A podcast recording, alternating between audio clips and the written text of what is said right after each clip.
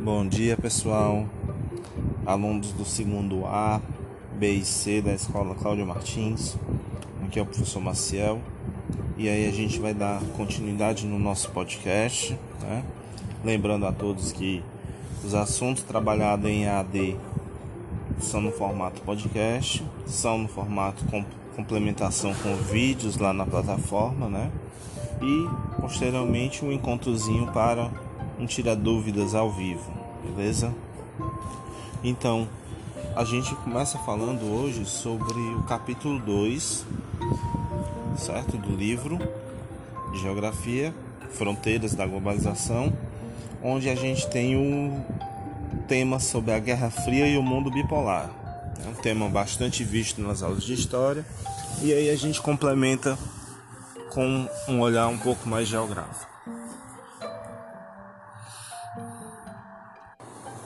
Então, assim, pessoal, é, com o fim da Segunda Guerra, né, dois países vão sair vencedores, que sair fortalecidos, né, com a Segunda Guerra, com a derrota do eixo, que vai ser os Estados Unidos e a União Soviética, certo?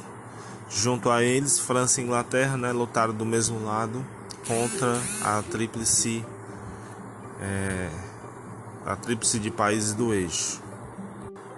É, então, assim, há uma reorganização geopolítica, certo? A partir dos anos 45, onde os Estados Unidos, ficando do lado do capitalismo, e a União Soviética do lado socialista, do lado socialista, vão tentar influenciar uma maior quantidade de países, ou seja, vão tentar expandir os seus dois modelos de sistema, né?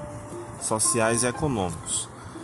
Os Estados Unidos, que não é besta, reorganiza uma conferência lá em Bretton Woods, né? Se reúne com 44 países aliados, né? E tenta estabelecer uma nova relação econômica pautada no capitalismo, certo? Com ideais comerciais, financeiros e industriais. A União Soviética, do mesmo jeito, se reúne com os países próximos a, da sua área de influência e tenta agregar outras nações dos diversos continentes, certo? Então essa vai ser a, até a chamada base para a Guerra Fria, né? Aquela tão falada Guerra Fria, que o termo fria significa que não existia um confronto direto, mas existia um confronto de influência, né, de tecnologia e uma militarização, né? Lembrando que o sistema capitalista ele foi um sistema criticado no século XIX, tá certo? Existiram os socialistas científicos, né, conhecidos também como materialistas históricos, e eles se opunham ao regime político vigente da sociedade capitalista. Dentre esses socialistas estão Karl Marx, Engels, né, e outros. As duas obras mais conhecidas de Marx vai ser o Manifesto Comunista e o livro O Capital, né? A sua obra mais importante. Nesse meio termo, né, vai estourar a Revolução Russa anos atrás, que vai ser um dos fatores para a criação da União Soviética, certo? Porque existia a Rússia, estoura a Revolução Russa em 17 no país, é, é derrubado o czar, né, o imperador, a Rússia unifica-se com vários outros países né, menores, formando a União das Repúblicas Socialistas Soviéticas. Né? Então, essa União Soviética vai se tornar uma grande nação com influência política, militar, econômica e até mesmo é, no esporte também. Essa União Soviética foi governada por um governo totalitário, né, administrado por um partido único. E aí os, os autores mencionam isso que era chamado socialismo real. Ou seja, o Estado passa a ser dono das terras, das minas, do ouro, da produção agrícola, da propriedade privada, da regulação do mercado, né, da diminuição da concorrência. Então, existia um governo totalitário. Por isso que a gente não pode falar de ditadura apenas na relação de direito. Existe ditadura também nos governos ditos de esquerda, né? nos governos socialistas. E aí, esse socialismo chamado de real, ele é um socialismo diferente do que era o pensado pelo Marx. Então, às vezes o pessoal coloca o Marx como um, cara ruim, ligado à balbúrdia, e na verdade é o contrário, certo? A preocupação do Marx era a preocupação com o trabalhador, com as relações de trabalho. Mas o socialismo implantado na União Soviética foi diferente, foi um socialismo totalitário, certo? Foi um socialismo pautado na ditadura. Na página 24 você tem um texto falando sobre a economia planificada, certo? Essa economia planificada ela vai ser planejada pelo Estado, ou seja, pelo governo, e aí tudo dependia do Estado: educação, saúde, aposentadoria, emprego, certo? Só que vai chegar um momento que o Estado vai passar por uma crise, né?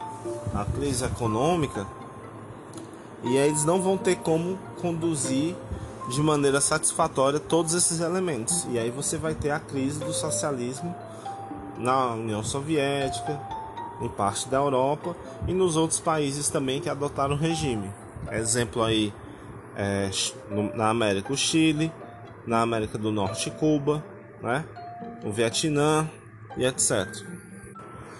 No mapa da página 25 a gente pode ver os países que adotaram o regime socialista, né? Já mencionei aí os países da América, né? Chile e Cuba. Cuba sendo a referência mais emblemática, né? E aí você vê também avanços, né? Por exemplo, a medicina em Cuba, né? O sistema de produção, sistema de ensino, a sistema de produção agrícola. Lógico que hoje Cuba também se rende ao capitalismo, né? Por, por conta das, da problemática social, o boicote dos americanos, né? Em relação à relação, em relação comercial.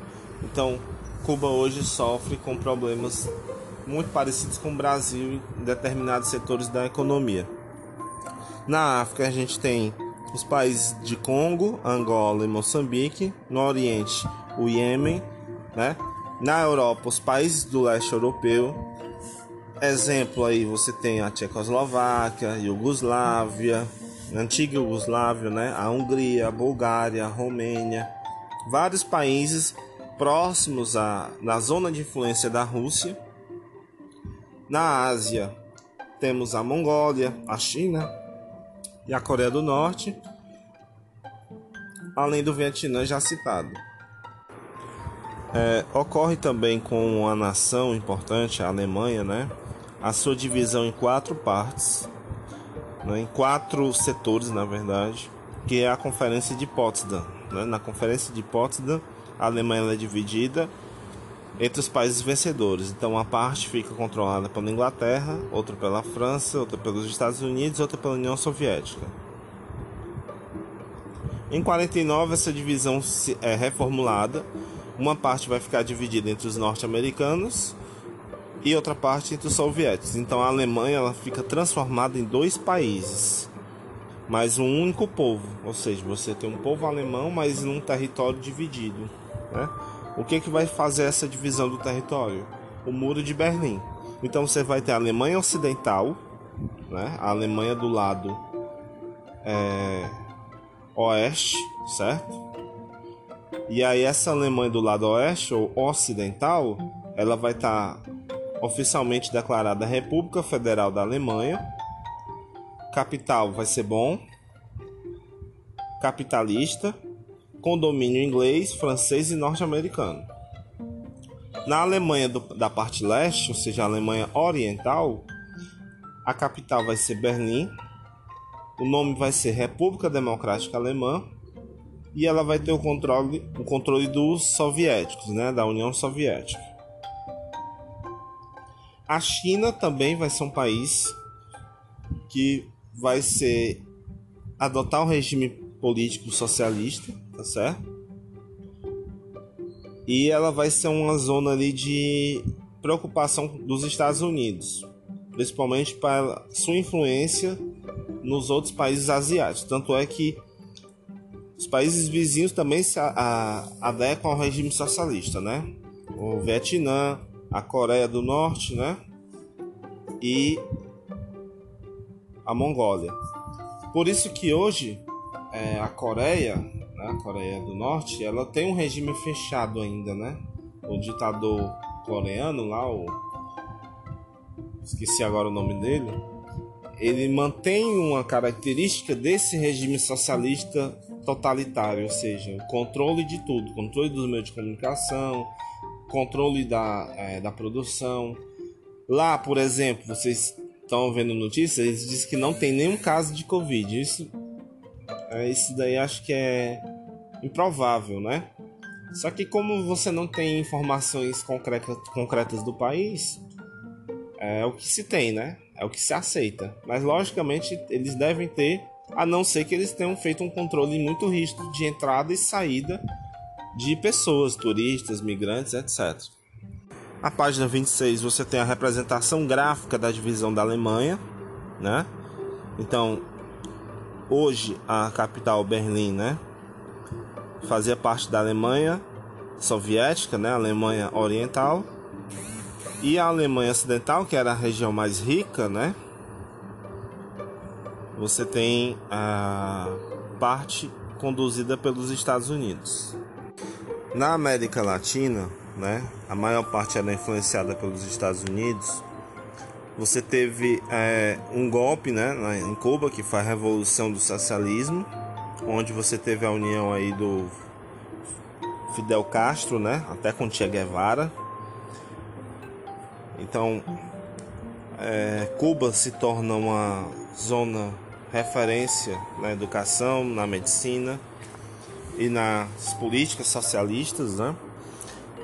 Na América Central você tem a Revolução da Nicarágua e na América do Sul você tem a instalação de ditaduras né, nos países da América do Sul com o interesse de evitar o avanço do socialismo, certo? Então ditaduras no Brasil, na Argentina e no Chile, né, com a intenção de manter livre a influência da União Soviética, certo? O caso mais especial vai ser a ditadura do Chile, onde ocorreu por voto popular a eleição do Salvador Allende, né?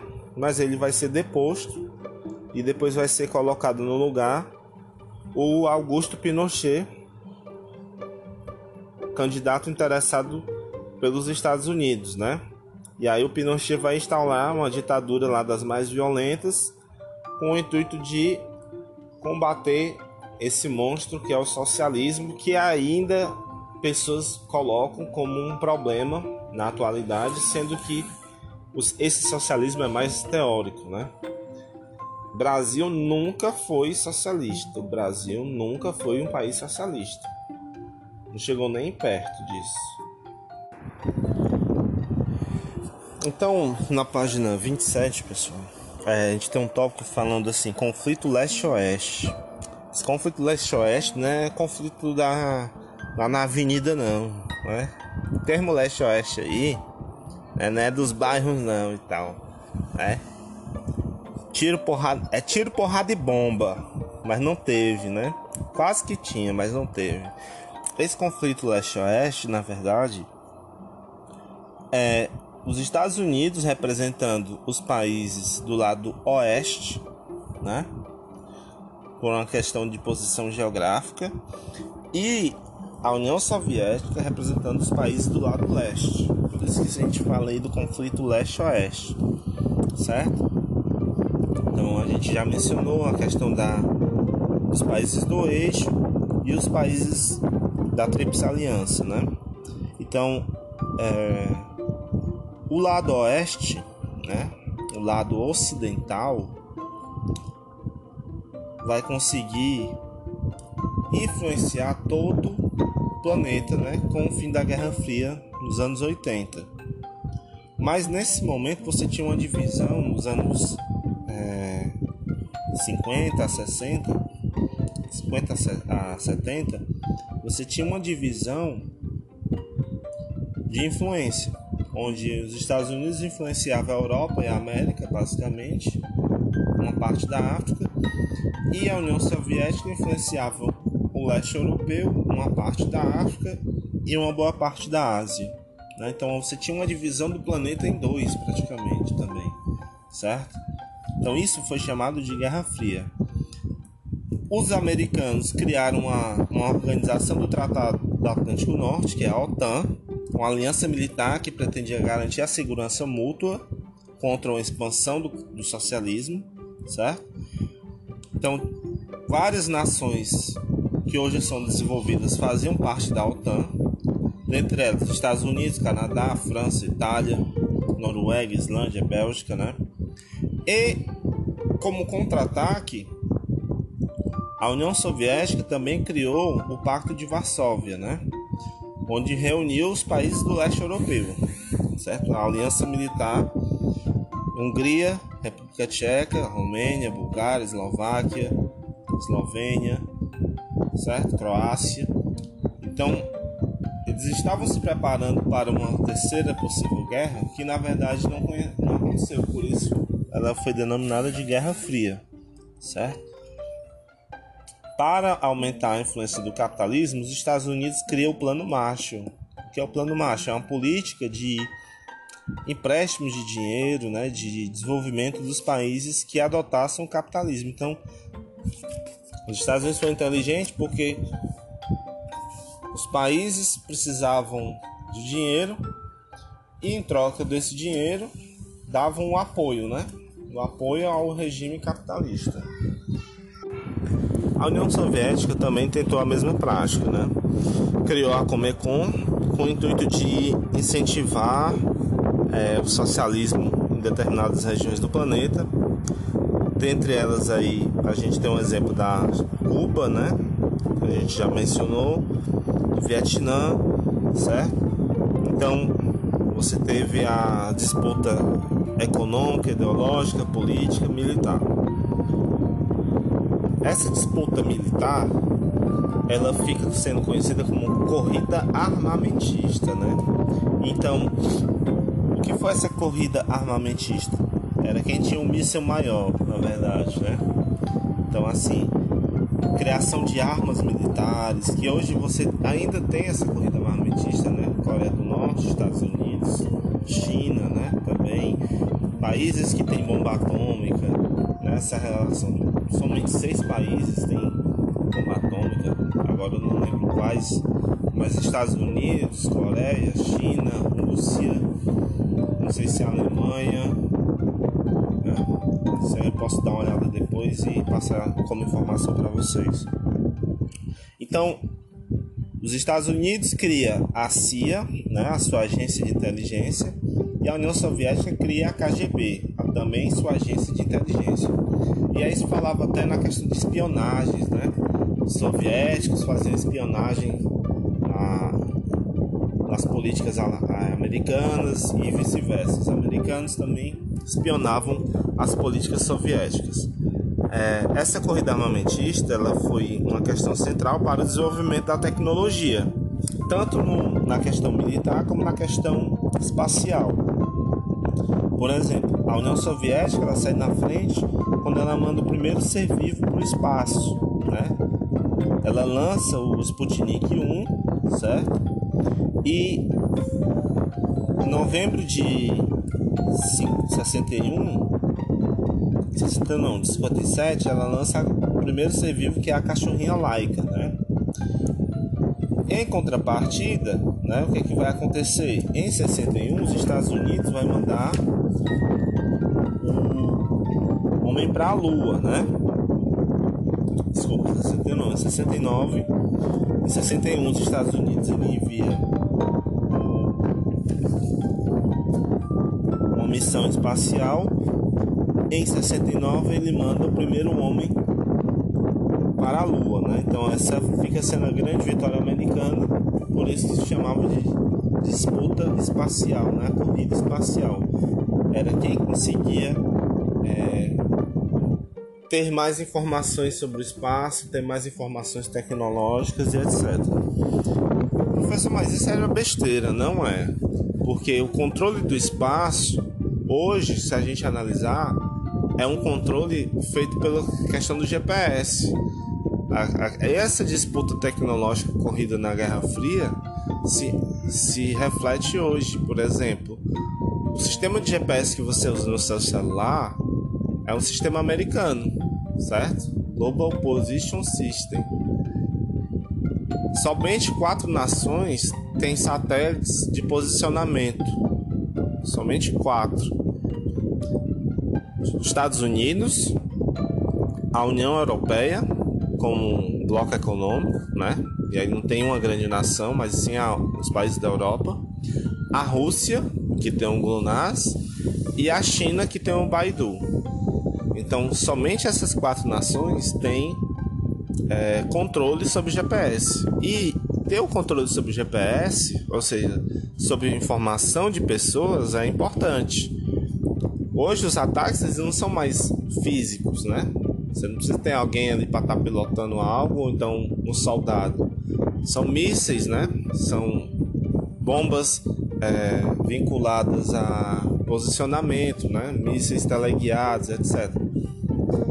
E também a questão de hoje, o que é mais importante é você ter informação das pessoas. E isso tudo o Google tem, né? O Google que é uma empresa americana, né? que está, lógico, a serviço do governo americano. A questão também do espaço se vincula à comunicação, né? Se hoje você tem um rádio, se hoje você tem uma TV a cabo, se hoje você tem um sistema de TV, é por conta desse, desse momento, né? Da, do investimento em tecnologia para controlar o espaço, né? Controlar, eu digo, né? Ter maiores informações. Porque toda essa informação aí é uma informação militar, certo? É de origem militar. O fim da, o fim da Guerra Fria vai acontecer com a queda do Muro de Berlim em 89, né? Em 91, a União Soviética ela se extingue, os países voltam a ser independentes, ou seja, não, a Rússia deixa de ser União Soviética, passa a ser Rússia, Cazaquistão, Turcomenistão, Uzbequistão, Lituânia, Estônia, Iugoslávia, que vai se separar em vários países. Né? O caso da Iugoslávia é um caso emblemático. Era Iugoslávia, depois se separa em Sérvia e Montenegro, depois o território se separa em Sérvia, né? país Sérvia e país Montenegro. Então assim, há uma fragmentação. A Iugoslávia também perde uma parte do território para a Croácia, perde uma parte do território para a Ucrânia. Né? Então são países que vão sendo formados, montados com o fim da União Soviética, certo? E aí, o socialismo cai por terra, né, com a queda da, da União Soviética e abre-se o capitalismo para todo o globo. Então, assim, a China, apesar do nome dela, né, República Socialista é, Chinesa, ela não é economicamente um, um país socialista. A China é um país mais capitalista até do que o Brasil, certo? Então a gente não pode mais falar em socialismo como modelo de política no mundo atual, assim como um modelo é, social, mas político vigente não. Assim a gente encerra né, o capítulo 2 e aí. Ah, uma ressalva. Acho que o único país que a gente pode mencionar ainda seria a Coreia. Em partes, né? partes, porque como o capitalismo é um, sistema que visa o lucro, e todo país visa o lucro, então a gente pode dizer que todo país adota o sistema capitalista. Economicamente, dividindo a, a parte econômica da parte política, né? Até a Cuba hoje tem relações com os americanos, né? Não tinha relação econômica direta, já passou a ter. Então, assim, a gente encerra o capítulo 2, vamos preparar o capítulo 3, tá certo? E aí a gente começa a falar sobre globalização.